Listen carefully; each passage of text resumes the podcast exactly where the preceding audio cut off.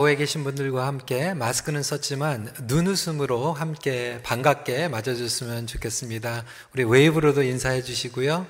축복합니다. 반갑습니다. 온라인으로 예배 드리시는 분들도 주님의 이름으로 축복합니다. 온라인으로 예배를 또 드리시는 가운데 어, 제가 들으니까 윈저에서도 같이 예배 드리시고 멕시코 어, 심지어는 유럽 그리고 또 한국에서 이 시간에 맞춰서 예배 들으신다는 얘기를 듣고 얼마나 큰 기쁨과 또 감격이 있었는지 모릅니다. 아, 그리고 그동안에 대면 예배에 나오려고 벼르고 계시다가 또 이제 이번 주 또 다음 주 또 장로 선거도 있고 겸사겸사 어, 이렇게 나오신 분들도 있는데 어, 이번 주 다음 주만 나오시는 게 아니라 건강과 상황이 되시면 계속해서 저희가 만날 수 있을 때, 모일 수 있을 때 기쁨으로 또 예배 자리로 오시기를 부탁을 드리겠습니다. 9월 아, 달에 계속 다니엘 아, 슬기로운 바벨론 생활 메시지를 나누고 있는데요. 오늘은 바벨론에서 승부하기 Holding Ground in Babylon 제목으로 말씀을 나누겠습니다. 신앙생활은 정면 승부입니다. We have to hold our ground in faith. 끊임없는 영적 가운데 있기 때문에 그렇습니다. 이 영적 전쟁이라고 하는 것은 우리의 믿음을 지키는 것으로만 끝나는 것이 아니라 사실 어려운 시기에 우리의 사명을 감당해야 되는 것도 있습니다. 우리가 사는 세상은 결코 만만치 않습니다. 우리는 후 기독교 시대를 살아가고 있다라고 이미 전제로 말씀을 드렸습니다. 더 이상 예수님을 믿는 신앙인이라고 세상은 우리에게 호의적으로 대하지 않습니다. 예전에는 제가 교회 다닙니다. 기독교인입니다. 그러면 사실 보지 않고도 믿어줬습니다. 제가 교회 권사입니다. 장로입니다. 요즘은요, 교회 목사입니다. 그래도 믿지 못하는 어, 그러한 세상을 살아가고 있습니다. 어떻게 하면 이 악의 한복판 그리고 바벨란 시대를 살아가면서 어떻게 우리의 신앙을 지킬 뿐만이 아니라 전진하며 나아갈 수 있을까요? 이 다니엘과 새 친구들은 어떻게 승부를 하며 바벨론에서 살아남았을까요? 지난주에 말씀을 보게 되면 다니엘과 그의 새 친구들은 높은 자리로 올라가게 됩니다. 사실 세상적으로 보면 출세한 것처럼 보이게 됩니다. 하지만 그 자리는 단순히 편안한 자리, 부귀 영화를 누리는 자리가 아니죠. 시험을 이겨내야 되는 자리였습니다. 오늘날 이 굉장히 세속적인 세상을 살아가면서 어떤 분들은 아, 세상에서 성공하는 것, 우리 자녀들이 뭐 세상에서 잘 나가는 것, 뭐 이런 걸로 자랑하시는 분들이 있는데 사실 이 세상에서 그러한 위치에 있다라고 하는 것은 더욱 처절한 영적 전쟁에 있다라고 하는 거예요. 그만큼 더 큰 시험과 유혹 가운데 노출되어 있기 때문에 그들이 영적으로 지키고 승부를 걸지 못하면 이 세상의 물결에 그냥 휩쓸러 가게 된다라고 하는 것이죠. 그렇기 때문에 이 다니엘서는 다니엘이 국무총리가 된 것에서 끝나는 게 아니에요. 그것은 이제 시작일 뿐입니다. 어떻게 하면 유혹을 물리치고 하나님의 능력 가운데서 승부하는가의 관건이라고 하는 것이죠. 다니엘 2장은요, 느부겟네살 왕이 꿈을 꾸게 되죠. 그 꿈을 아무도 맞출 수가 없었어요. 그런데 이 불가능한 것을 다니엘과 세 친구들은 기도로 나아갑니다. 그리고 하나님께서 다니엘에게 지혜를 주셔서 그 왕이 무슨 꿈을 꿨는지도 알게 되고 해석을 하게 됩니다. 다니엘 2장은 왕이 다니엘의 하나님을 찬양하는 그리고 영광을 올려드리는 것으로 끝나게 됩니다. 그런데 다니엘 3장으로 넘어가자마자 지금 뜻하지 못한 일이 벌어지고 있습니다. 누부겟네살 왕이 금으로 신상을 만들고 모든 사람들에게 우상에게 절을 하라고 이야기하고 있어요. 아니, 지금 2장 끝난 지 얼마 안 된 것 같은데 바로 3장 시작하면서 지금 우상에게 절을 하라는 게 말이 되는가 생각하실 텐데 이 금으로 신상을 만든 시기가 언제냐면 BC 586년도입니다. 그래서 다니엘이 느부갓네살 왕의 꿈을 해석한 후에 벌써 15년이 지난 거예요. 그러니까 fast forwarding 한 거예요. fast track을 한 것이죠. 그래서 다니엘은 국무총리로 15년 동안 그 나라에서 영향력을 끼치고 있었고 마찬가지로 이 세 친구들도 영향력을 끼치고 있었죠. 1절 말씀을 보겠습니다. 누베네살 왕이 금으로 신상을 만들었으니 높이는 60규빗이요 너비는 6규빗이라 그것을 다니엘 지방의 두라 평지에 세웠더라. 높이가 60규빗이 되는 신상을 줬어요. 근데 규빗 하면 여러분 상상이 안 가실 거예요. 어, 오늘날로 얘기하면 높이가 30m 되는 엄청난 어, 높이입니다. 어제 날마다 빛으로 아, 같이 말씀 묵상하신 분들은 아시겠지만 솔로몬 성전, 예루살렘에 있었던 성전이 높이가 30규빗이에요. 근데 이 신상이 60규빗이면 솔로몬 성전보다 두 배가 높은 그런 엄청난 어, 높이를 가지고 있었습니다. 그리고 너비가 3미터가 되는 거대한 우성이었는데 그것을 겉에만 황금으로 칠한 것이 아니라 이 모든 신상이 전체를 순금으로 황금으로 지었다라고 하는 것이죠. 어마어마한 것입니다. 왜 이렇게 무리한 강경책을 벌였을까요? 바벨론의 왕은 과시하고 싶었어요. 다른 나라의 성전보다 내가 두 배나 더 높다. 두 배나 더 위대하다. 우리 바벨론 제국은 두 배나 더 놀라운 강대국이다라고 하는 것을 자랑하고 싶었던 것이죠. 그러면서 그 과시하는 가운데서 통제하고 다른 모든 민족들을 군림하겠다라고 하는 의도를 가지고 있었어요. 사실 다니엘이 느부겟네살 왕의 꿈을 해석해 줬을 때는 사실 그 내용 가운데에서는 이 바벨론 왕국도 결국 영원하지 못하다라고 하는 것을 이미 계시로 알려줬어요. 역사로 보면요, 결국 바벨론 제국이 무너지게 됩니다. 페르시아에 의해서 무너지게 되고, 나중에는 그리스, 알렉산더 대왕에 의해서 무너지게 되고, 결국은 그 그리스도 로마에 의해서 무너지게 됩니다. 그것을 이미 다니엘 이 비전을 통해서 하나님께서 보여주셨어요. 그래서 그 꿈을 들었던 느부갓네살 왕은 하나님을 찬양했어요. 왜? 겸손해졌어요. 두렵고 떨렸어요. 하나님을 경외할 수밖에 없었어요. 그런데 시간이 지나고 5년이 지나고 10년이 지나고 15년이 지나니까 여러분 사람의 마음은요 욕심이 생깁니다. 처음에 하나님의 말씀을 들을 때는 두렵고 떨리는 마음으로 그것을 받아들이는데 시간이 지나면 지날수록 이거를 영원히 갖고 싶은 마음이 생기는 게 사람의 마음인 거예요. 우리 자녀들 처음 태어났을 때 부모님들이 자녀들을 하나님께 올려드립니다 라고 그렇게 기도하지만 시간이 지나면 욕심이 생기잖아요. 내가 통제하고 싶은 게 부모의 마음입니다. 비즈니스도 마찬가지예요. 처음 비즈니스 시작하면 하나님 이 비즈니스 통해서 하나님께 다 드리겠습니다. 기도하지만 5년이 지나고 10년이 지나고 내 인플루언스가 생기고 내가 고생한 것들이 생각이 나면 그것을 내가 통제하기 시작합니다. 학업도 마찬가지고 우리의 직장도 마찬가지입니다. 이 부분은 제가 다음 주에 더 자세하게 나누도록 하겠습니다. 인간의 속성은요, 결국 이렇게 우상을 만들게 됩니다. 그리고 신앙의 타협을 하게 됩니다. 그 한복판에 서 있는 다니엘의 새 친구들은 이제 시험대에 올라가게 된 거예요. 과연 우상에게 절을 할 것인가? 더 이상 이것은 신학적인 교리가 아니에요. 이론적인 교리가 아닙니다. 이제는 삶 가운데에서 선택을 해야 되는 거예요. 현실에서 승부를 걸어야 합니다. 느부갓네살 왕은 모든 신하들, 고위 관료들을 모아놓고 이 신상에서 절하라고 명령합니다. 그렇다면 과연 그들은 어떻게 믿음으로 승부를 걸었을까요? 여러분 지금도 저와 여러분들은 선택해야 하는데 어떻게 정면 승부를 할 수 있을까요? 첫 번째, 전쟁은 목숨 걸고 싸워야 합니다. We have to recognize that our lives on the line. 신앙생활은 단순한 문화 교양 생활이 아닙니다.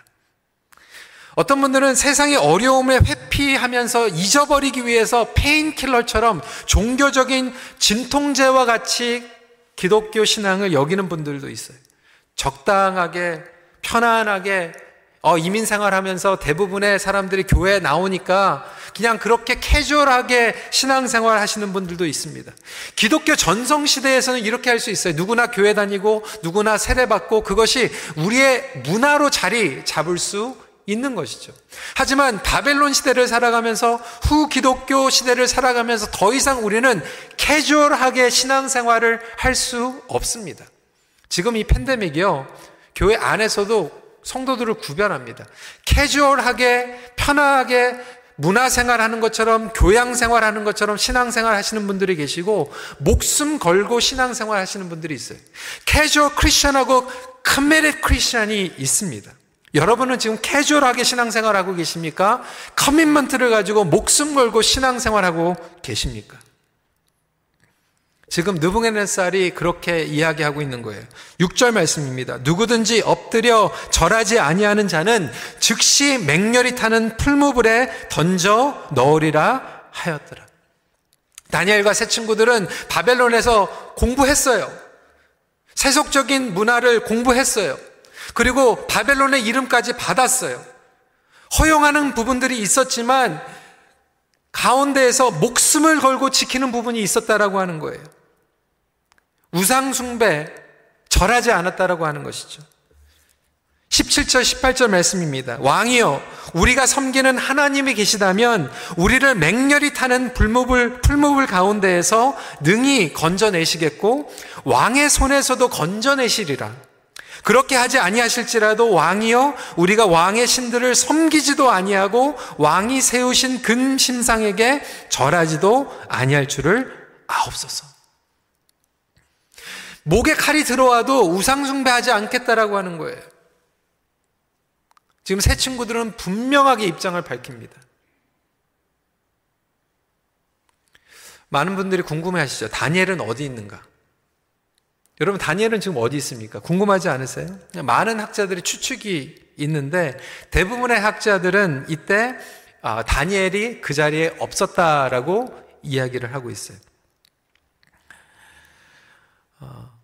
어, 근데 어떤 분들은 또 더 나아가지고 이렇게 얘기를 하는 거예요.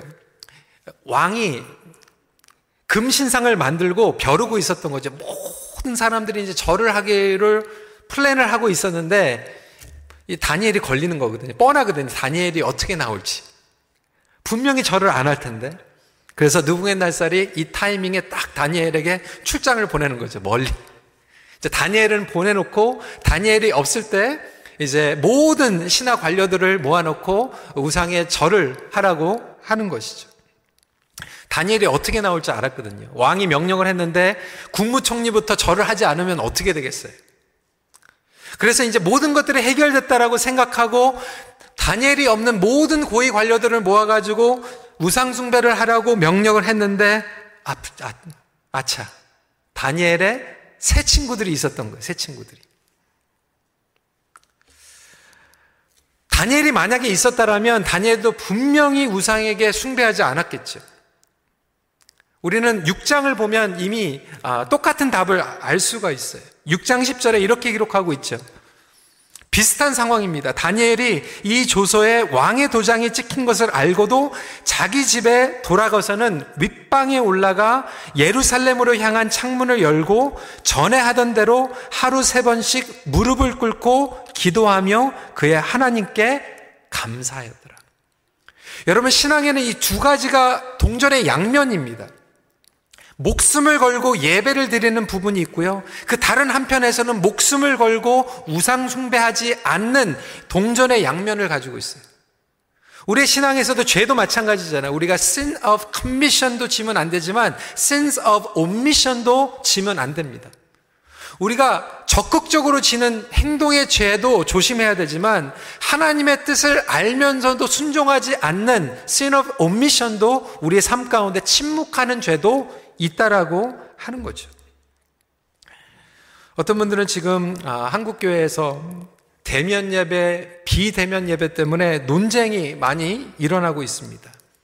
예, 솔직히 다니엘서를 보면요. 다니엘은 비대면으로 예배를 드렸어요. 성전에 갈 수가 없었어요. 먼 바벨론에서 비대면으로 예배를 드렸고 비대면으로 기도를 했어요. 지금 대면 예배, 비대면 예배가 중요한 게 아니에요.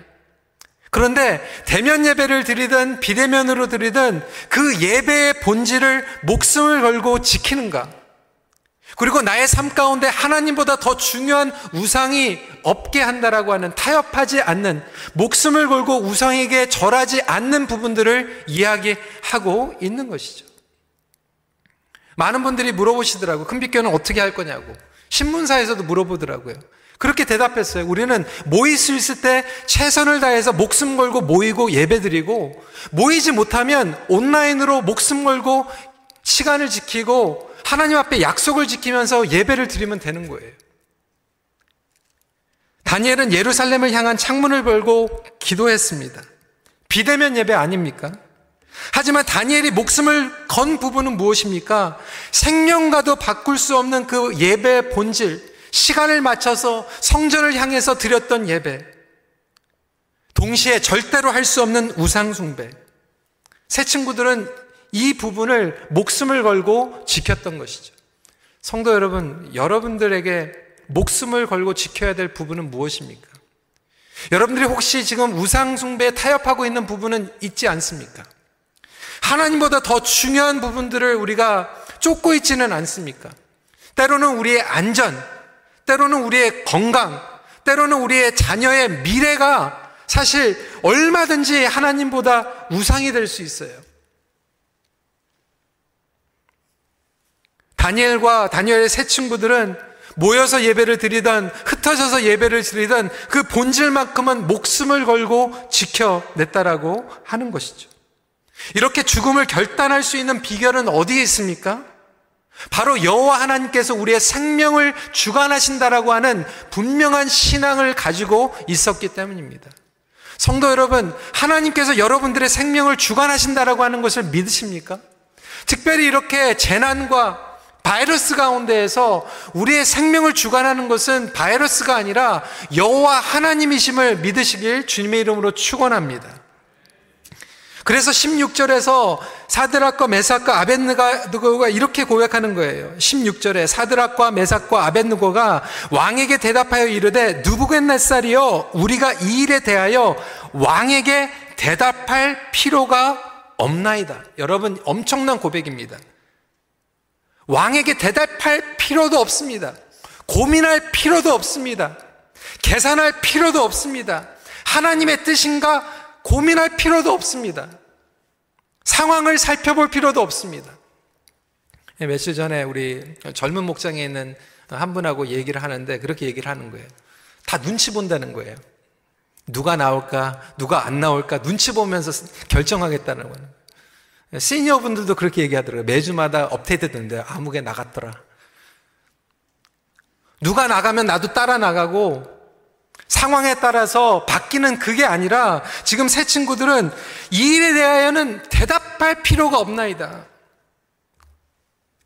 하나님의 뜻이 분명하면 그냥 순종하면 되는 거예요. 기도해 볼 필요도 없어요. 우리는 때로는 그 미루기 위해서 핑계대기 위해서 기도해 볼게요. 어느 목사님이 그러더라고요. 아니, 자식이, 자식이 하버드 대학에 들어갔는데, 의대에 들어갔는데, 어느 부모가, 야, 그래, 기도해봐요. 기도해보고 결정해라. 이렇게 얘기 안 한다라는 거예요. 근데 신학교에 들어갔다 그러면 기도해봐라.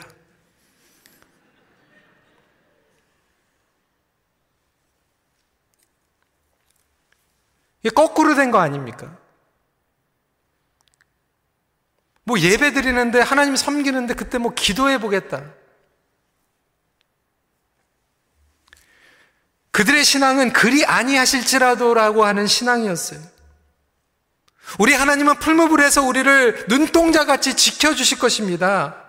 하지만 하나님의 타이밍이 돼서 우리가 살지 못하고 죽을 수도 있습니다. 그렇지만 죽을지라도 살든지 죽든지 하나님을 예배하겠습니다. 살든지 죽든지 우상에게 절하지 않겠습니다. 제가 몇 주 동안 말씀을 드렸지만 예수 믿는다고 여러분 풀무불에 안 들어가는 게 아니에요. 사자굴에 들어가고 풀무불에 들어갑니다. 예수 믿어도 실패할 수 있어요. 고난이 찾아옵니다. 비를 맞아요. 아플 수 있어요. 병에 걸릴 수 있어요. 바이러스에 걸릴 수도 있어요. 근데 중요한 것은 예수 믿었더니 풀무불에 안 들어갔더라. 예수 믿었더니 사자굴에 안 들어갔더라까지 아니라 예수 믿었더니 풀무불에 들어가도 예수님과 함께 있더라. 예수 믿었더니 사자굴에 있는데도 예수님께서 같이 계시더라. 이러한 신앙을 회복할 수 있는 저희 모두가 되기를 간절히 기도합니다. 우리가 승부수를 던질 수 있는 것은 상황 때문이 아니에요. 선택에 따른 어떠한 결과가 나올까 계산 때문이 아니에요. 내가 원하는 결과가 주어지지 않을 수도 있어요. 나의 사업과 나의 자녀들이 내가 생각했던 것처럼 그렇게 결과를 얻을 수 없을 수도 있지만 그리 아니하실지라도의 믿음으로 철저히 우리의 생명이 영원한 생명이 하나님께 속해 있다라고 하는 믿음입니다. 이것이 세상을 이기는 승부의 비결입니다. 예수님께서는 마가복음 8장 35절 36절에 이렇게 말씀하셨어요. 누구든지 나와 복음을 위하여 자기 목숨을 잃으면 구원하리라. 사람이 만일 온천하를 얻고도 자기 목숨을 잃으면 무엇이 유익하리요? 저와 여러분이 목숨을 걸고 지켜야 할 부분들이 무엇인지 오늘 성령님께서 알려주시길 기도합니다. 두 번째, 굉장히 중요한 부분입니다. 진짜 승부를 분별해야 합니다. We need to discern which battles to fight. 8절 말씀을 보세요. 그때 어떤 갈대아 사람들이 나와 유다 사람들을 참소하니라. 너무나도 많은 사람들이 있었기 때문에 누구네살은 저 위에서 누가 절하고 있는지 누가 절하고 있지 않는지 몰라요. 그런데 이거를 리포트 한 사람들이 있다라고요. 갈대아인들이 이거를 참소합니다. accuse를 했어요. 보고한 거예요. 왕이시여, 저 유대인들이 지금 절하지 않고 있습니다. 다니엘도 마찬가지. 6장에 보면요. 다니엘이 집에서 조용하게 비대면으로 예배하고 있는데 어떻게 왕의 귀에 들어갔겠어요? 주위에 있는 사람들이 이런 거예요. 리포트 해버린 거예요. 참소한 거예요. 여러분 성경을 보면요. 항상 신앙을 지키려고 할 때 그 옆에서 참소하는 방해 세력들이 있습니다. 니에미아, 엘리야 다 마찬가지예요. 여러분 굉장히 중요한 부분입니다. 우리는 이 참소하는 사람들 때문에 마음이 상해버려요. 상처받아요. 그리고 이 참소하는 사람들하고 계속 싸우다가 에너지를 소모합니다. 그리고 딴 길로 빠져요. 여러분, 세상이 종말이 올 때까지, 예수님 오실 때까지 항상 참소하는 사람들은 있는데, 지금 다니엘과 새 친구들은 참소하는 사람들하고 안 싸워요. 할타임 주는 사람이 에너미가 아니에요. 여러분, 말씀을 보시면요, 이 참소하는 사람들이 적이 아니었고, 심지어는 신상을 만들고 절하게 하는 느부겟네살 왕하고도 안 싸웁니다. 그 뒤에 있는 악의 세력은 따로 있어요. 그 악의 세력이 때로는 느부겟네살 왕도 사용하고 참소하는 사람들도 사용하는 것 뿐이에요. 때로는 로마 황제도 사용하고 우리가 때로는 직장에서 일하면서요. 예수 믿지 않는 버스가 우리에게 할타임 줄 수가 있어요. 교회 나가지 못하게. 때로는 막 비아냥거리고 그렇지만 그 예수 안 믿는 버스가 우리가 싸울 적이 아니에요. 때로는 심지어는 예수 믿지 않는 시어머니가 우리에게 할타임 줄 수도 있는데 에너미가 아니에요. 반면에 예수 믿는 사람들이 때로는 할타임을 줄 때가 있잖아요. 예를 들어서 베드로는요, 예수님이 십자가 못 지게 했어요. 그래서 예수님께서 베드로에게 사단아 물러가라. 중요한 것은 그 사람하고 싸우는 게 아니에요. 시스템하고 싸우는 게 아니에요. 그것을 언제든지 계략대로 움직이고 사용하고 있는 원수 마귀를 우리는 볼 수 있어야 됩니다.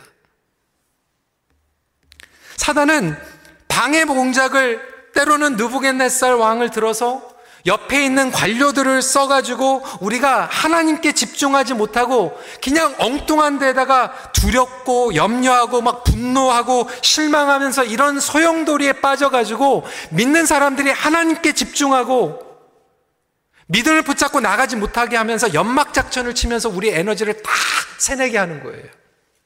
여러분, 남편이 여러분의 적이 아니에요. 여러분, 시어머니 아니면 예수 믿지 않는 사람이 적이 아니에요. 적은 따로 있어요. 배후에 있어요.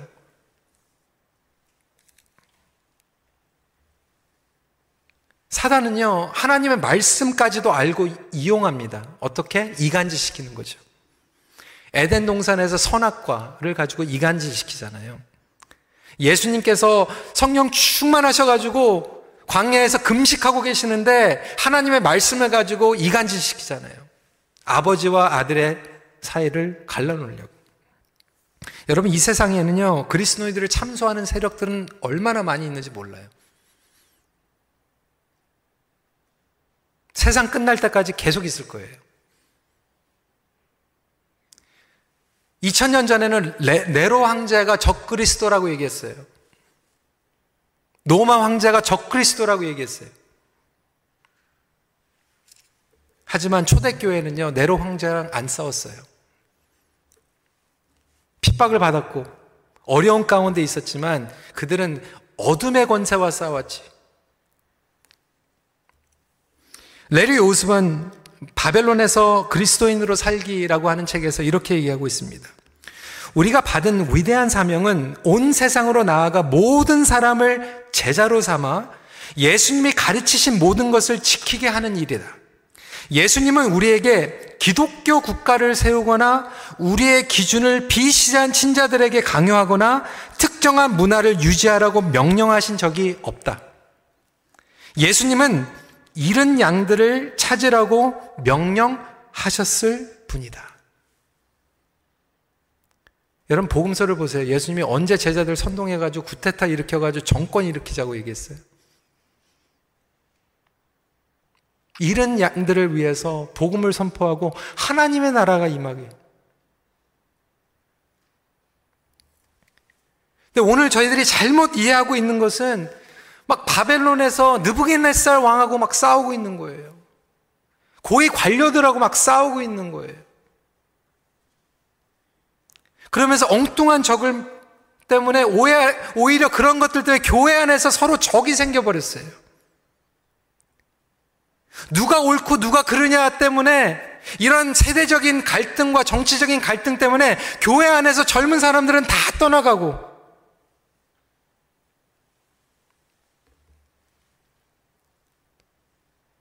우리가 선교해야 되고 전도해야 되는데 교회의 복음적인 열정은 누가 옳고 그르냐에 따라, 다 세워가 버리고 레리 오스버는 계속해서 이렇게 얘기합니다. 영적 전투 모두의 마지막 문제점은 악인의 성공이 곧 의인의 실패라고 오해하고 있는 것이다. 경건과는 거리가 먼 상사를 겸손히 섬기거나 악한 정권에 복종하기 어려운 건 바로 이런 오해 때문이다. 우리는 악인의 성공이 곧 우리의 실패라고 생각한다. 여러분, 바벨론이 지금 최강대국이 되고 성공하는 것 같지만 하나님께서 실패하신 겁니까? 아니에요.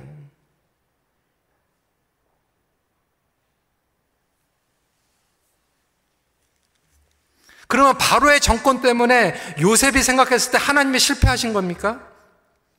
바벨론이 그렇게 뜰 때, 강대국이 됐을 때, 그러면 정말 하나님은 무너지신 겁니까? 로마가 그렇게 핍박하고 있을 때 그러면 기독교는 전멸한 겁니까?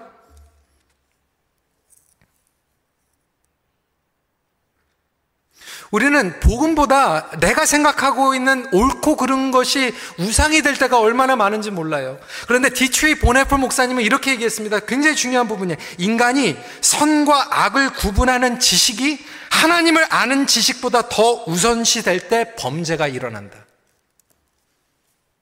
내가 생각하고 있는 옳고 그름이 하나님을 아는 지식보다 먼저가 될 때 결국 죄 짓는 거예요. 그게 선악과예요. 하나님께서 선과 악을 알게 하시는 나무를 열매를 먹지 말라고 말씀하신 이유가 여기 있습니다. 하나님께 맡겨야 될 부분을 하나님께 맡겨야 되는데 내가 그것을 가르겠다라고 하는 거예요. 진짜 승부를 가리지 않고 싸울 때 우리는 더욱 소중한 것들을 잃어버리게 됩니다. 내 자존감, 내 존재감, 때로는 교회 안에서 막 이런 거 가지고 싸우고 있고요. 뭐 과거 때문에 막 싸우고 있고요. 내가 누리고 있었던 것, 내가 지켰던 것, 내가 신념으로 가지고 있었던 것들을 쟁취하기 위해서, 지키기 위해서 싸울 때가 얼마나 많은지 몰라요. 그 싸우는 동안에 귀한 영혼들을 다 잃어버리고 있어요. 여러분, 그건 정면 승부가 아니에요. 정면 충돌하고 있는 거예요. 오늘날 믿는 자들이 정면 승부를 세상에 나가가지고 바벨론에서 해야 되는데, 우리끼리 정면 충돌하고 있지는 않습니까? 홀딩 더 그라운드를 같이 해야 되는데 헤런 컬리전 하고 있지는 않습니까?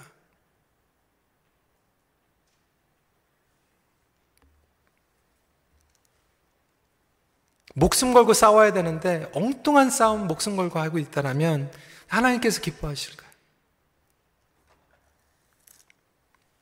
마지막 포인트입니다. 그래서 이기려면 함께 싸워야 합니다. We need to hold each other's faith. together. 다시 본문으로 돌아가서 여러분 이 두라 평지에 금 신상을 세웠어요. 여기다가 이제 불을 풀무불을 해가지고 근데 이 풀무불이 얼마나 뜨거웠는지 지금도 이 두라 평지에 가게 되면 여기가 왜 뜨거운 이유가 있어요. 석유 유전이 흐르고 있어요. 그러니까 석유가 나오는데요.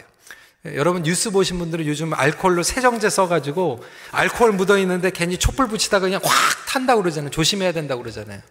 이 알코올 조금만 있어도 확 타러오는데 석유 유전이 흐르고 있는데 구덩이를 파가지고 거기다가 불을 딱 시작을 하니까 그냥 모닥불이 아니 캠파이어가 아니라 그냥 그 주, 주변이 굉장히 뜨겁게 그냥 계속 올라오고 있는 거죠. 그 석유가 흐르는 구덩이에 불을 피고 근처에만 가도 다 타버리는 거예요. 22절입니다. 왕의 명령이 엄하고 풀무불이 심히 뜨거움으로 불꽃이 사드락과 메삭과 아벤누고를 붙든 사람을 태워 죽였고. 여러분 근처만 가도 지금 불에 다 타가지고 죽는데 어떻게 지금 다니엘의 세 친구들이 그 안에 들어갈 수 있을까요? 이게 순교 아닙니까? 여러분 정말 순교하실 자신 있으세요? 여러분들에게는 순교의 용기가 있습니까? 풀무불에 들어가실 수 있으시겠어요? 저는 자신 없어요. 아니, 지금 바이러스 때문에도 막 무서워가지고 힘든데, 풀무불?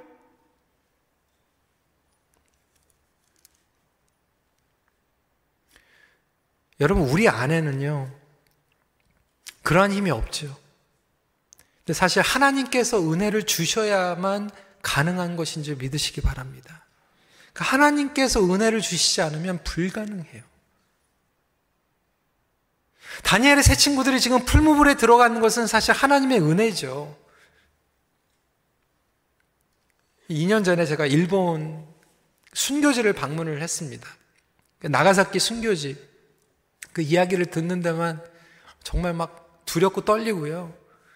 무섭고 끔찍해요. 그런데 그 순교의 장소에서 막 여섯 살, 일곱 살짜리 아이들이 순교를 당하고요. 어르신들이 순교를 당했는데 그 이야기를 들으면서 저에게 왔던 감동은 뭐냐면 결코 그들이 흩어져 가려고 한 사람씩 순교된 게 아니라 같이 순교당했다라고 하는 거예요.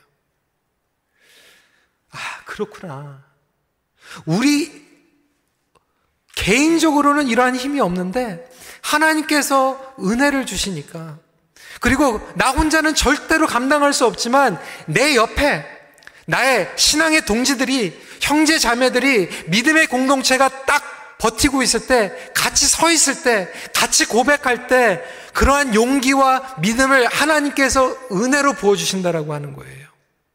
그래서 어려운 시기에 가장 중요한 것은 내 옆에 누가 있는 가예요 내가 신앙을 붙잡, 믿음으로 하나님을 붙잡는 것도 중요하지만 사실 믿음은요, 붙잡는 거지만 내 옆에 있는 사람들 서로 붙잡아 주는 거예요.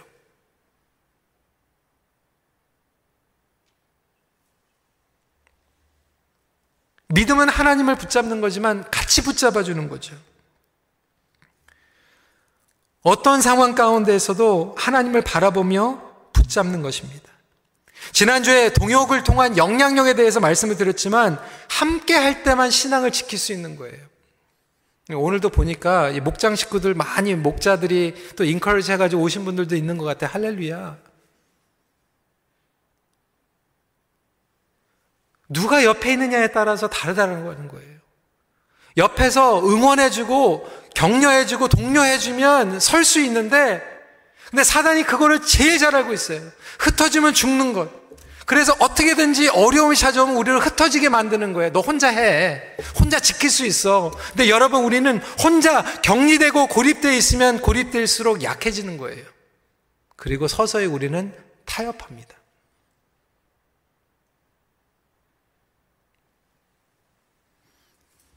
하지만 연약하지만 옆에 있는 사람이 꽉 붙잡아주고 있으면 목숨까지 걸고 전진할 수 있는 용기를 하나님께서 부어주시는 거거든요.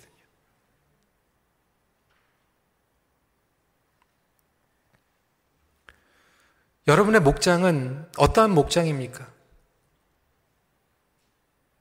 같이 목숨을 걸고 신앙생활을 지킬 수 있는 우상숭배하지 않고 예배를 그리고 생명을 걸고 주님을 따라갈 수 있도록 도와줄 수 있는 그러한 목장입니까? 여러분 가정은 어떠한 가정입니까?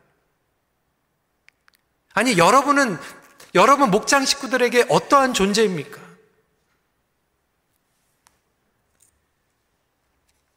더 놀라운 약속은 예수님께서 풀무불에 함께 하신다라고 하는 사실입니다.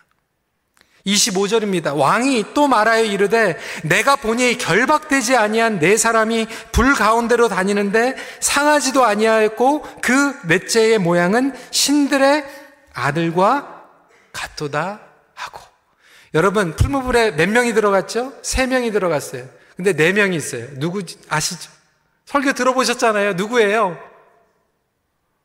예수님께서 계시는 거예요. 신들의 아들과 같다라고 하는 것은 이 foreshadow of Jesus Christ, 예수 그리스도의 예표지요. 예수님께서 그 풀무불에 들어가신 거예요. 그래서 이 친구들을 붙잡고 계시는 거예요. 여러분, 우리의 믿음을 타협하지 않고 세상에서 정면 승부할 때 반드시 주님께서 우리와 함께 싸워주십니다. 우리는 하나님께서 그냥 성전 안에 계시는 것처럼 생각해요. 하지만 하나님께서는 성전에서 아주 먼 곳 바벨론의 한복판 그것도 풀무불에서 함께 계셨어요. 그리고 그들에게 그냥 단순히 이 풀무불의 위기에서만 건져내시는 것이 아니라 영원한 생명의 면류관을 주실 줄 믿으시기 바랍니다. 지금 너무나도 많은 성도들이 풀무불과 같은 시간을 지나가고 있어요. 어려운 시간 가운데 있어요. 이 팬데믹이 왔을 때 처음에 막 락다운 되면서 비즈니스 막 문 닫고 렌트는 막 내고 있는데 매상은 없고 열 수도 없고 그 가운데에서 정말 하나님을 의지하고 신뢰하는 가운데 막 기도가 절절절 나오는 너무나도 얼마나 안타까운지 그래도 견뎌요 주사님 그래도 견뎌요, 권사님. 그리고 나서 좀 여름이 돼가지고 풀어진 것 같은데 지금 이제 2차 대유행이 막 올 거 막 걱정하다 보니까 저도 막 그냥 끔찍해요. 막 기도가 절절 나와요. 하나님, 이거 두 번째로 이렇게 되면 정말 우리 성도들 힘듭니다. 정말 이렇게 해가지고 가게 문 닫아야 되면 토론토 겨울 막 내년 2월달, 3월달까지 가게 될 텐데 하나님 정말 안 됩니다. 정말 이 풀무와 같은 시간을 어떻게 견딥니까? 하나님 살려주세요. 막 이렇게 기도가 나아가다가 오늘 이 분문을 보니까 정말로 우리에게 어려움이 찾아올지라도 우리가 신앙을 타협하지 않고 하나님을 예배하고 끝까지 나가면 주님께서 그 풀무불 가운데에서 우리와 함께 계시고 우리를 눈동자 같이 지켜주시고 우리를 인도해 주실 줄 믿으시기 바랍니다. 이 신앙을 우리가 끝 끝까지 붙잡고 나아가는 것이 오늘날 하나님께서 우리에게 말씀하시는 것이 아닌가. 심지어는 우리가 선교지에서도 정말 신앙 공동체가 어려운 가운데에서 오해를 받고 핍박을 받고 다른 사람들이 조롱할지라도 우리가 할 수 있는 만큼은 최선을 다해서 하나님을 의지하고 쓸데없는 싸움하지 말고 하나님께 집중하고 정말 이 곤중곤세를 잡은 이 사단에게 노란하지 않으면서 서로 싸우지 않고 에너지 소모하지 않고 서로를 적으로 바라보지 않고 신앙생활을 하며 갈 때 하나님께서 우리를 지켜주실 줄 믿습니다. 여러분 포기하지 마세요. 주님께서 여러분들을 붙잡아 주십니다. 그리고 그곳에 함께 계십니다. 지금 여러분들의 인생이 풀물과 같습니까? 여러분 가정이 지금 막 정말로 under fire, 풀무과 같은 고난 가운데 계십니까? 어려운 가운데 신앙을 지키는 게 정말로 이렇게 안타깝고 힘드십니까? 하지만 고민할 필요, 대답할 필요 없이 지켜야 될 것들은 목숨을 걸고 지키십시오. 그 가운데 우리에게 주시는 생명의 면류관을 누리고 기뻐하며 감사하십시오. 주님께서 끝까지 붙잡아 주십니다. 말씀을 마칩니다. 승리는 하나님께 달려 있습니다. The victory belongs to God. 기도하겠습니다.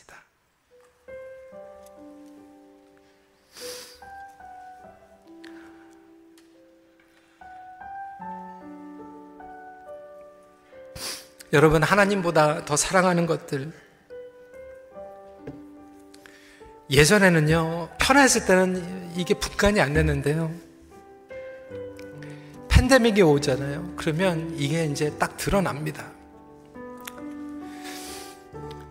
다니엘은 목이 칼이 들어와도 하나님께 예배드렸어요. 새 친구들은 목에 칼이 들어와도 우상에게 절하지 않았어요.